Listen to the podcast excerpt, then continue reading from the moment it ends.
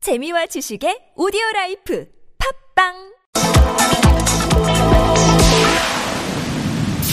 네, 국민의당 김중로 의원 바로 연결하죠. 여보세요.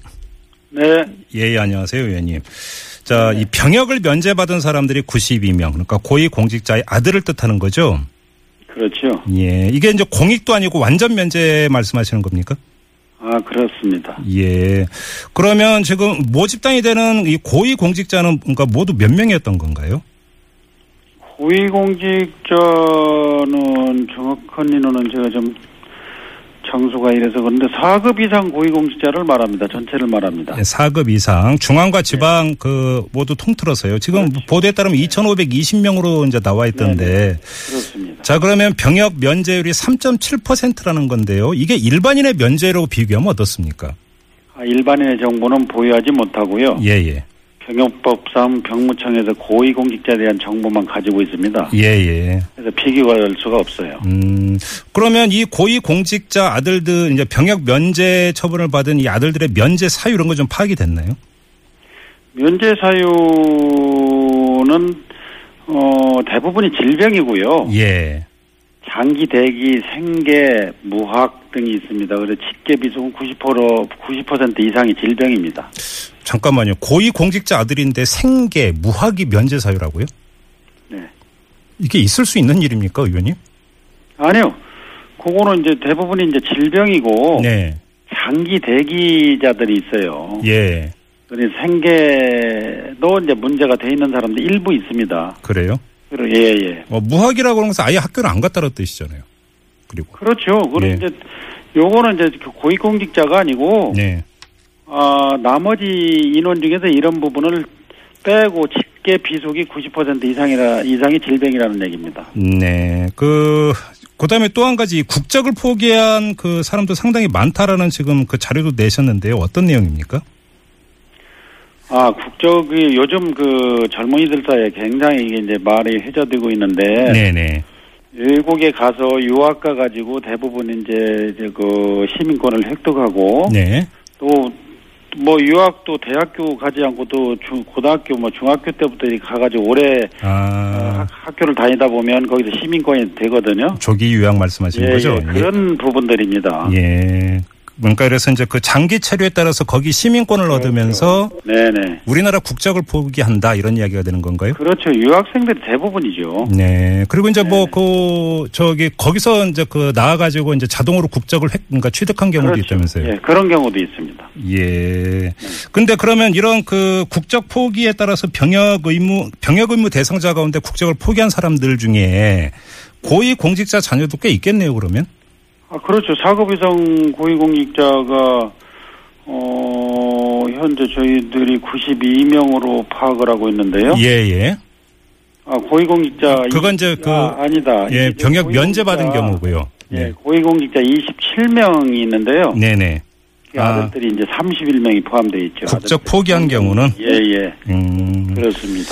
그러면 이렇게 이제 그 고위 공직자 자녀 중에 국적을 포기한 경우는 병역과 아주 그 긴밀한 상관관계가 있다 이렇게 파악을 하시는 겁니까? 아, 당연히 있죠. 이게 이제 병역 기피다. 예, 18세 되면은 예. 이제 그거를 이제 국적을 포기하면은 네. 병역을 면제 면제돼 버리죠 없어져 버리잖아요. 예, 음. 예, 예. 그래서 문제가 되는 거예요. 그래놓고 또 국내 들어오고 이런 현상이 나타나고 있어요. 예. 근데 지금 의원님이 파악을 그 하셨을 것 같은데 지금 계속 고위공직자, 고위공직자 이렇게 이제 표현을 하는데 이 네. 고위공직자 중에 어떤 사람들이 있는 겁니까?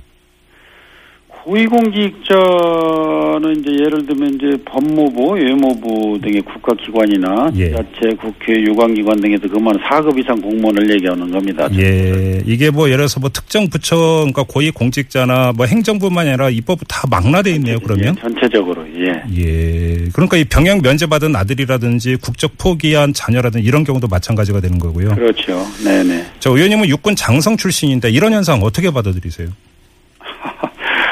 이거는 그 금수저 흑수저론이 병역 의무까지 영향을 미친다는 것은 대한민국 사회가 그만큼 불공정하다는 방증 아니겠어요? 예, 예. 병역 의무를 마치지 않은 검은머리 외국인에 대한 국내 경제활동 제재나 입국요건 강화 등 예. 어? 이들의 도덕적 해이를 막기 위한 방안 마련이 시급한 상태예요. 예.